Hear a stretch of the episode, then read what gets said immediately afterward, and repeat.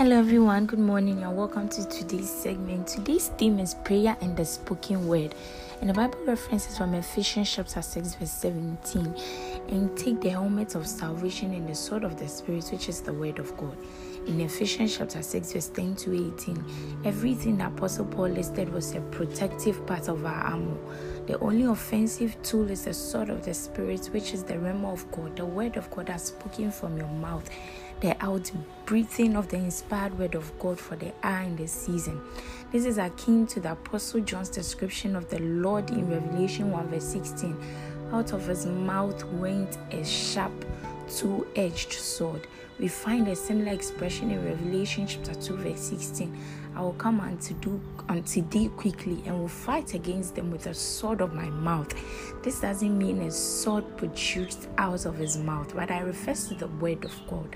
Now observe the connection between the 17th and the 18th verses of Ephesians 6 in the underlined portion and take the helmet of salvation and the sword of the Spirit, which is the word of God, praying always with all prayer and supplication in the Spirit, and watching thereunto with all perseverance and supplication for all saints.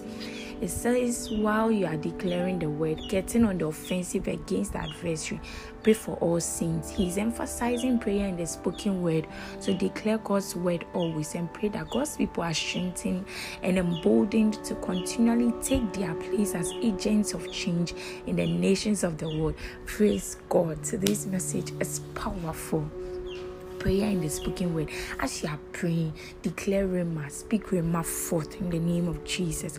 For further study, read John 6, verse 63, Ephesians chapter 6, verse 10 to 18. If you're taking the Bible in one year, Second Chronicles chapters 1, 2, 3, and 4, and Acts chapter 1, verse 1 to 26.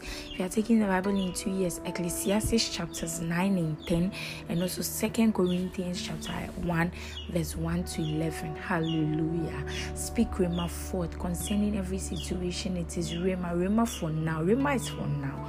So speak the Rhema of God in all things in the name of Jesus. Kindly take the prayer after me with all boldness and seriousness. Dear Father, I'm fully equipped and fortified with the whole armor of God, strong in the Lord and in the power of His might.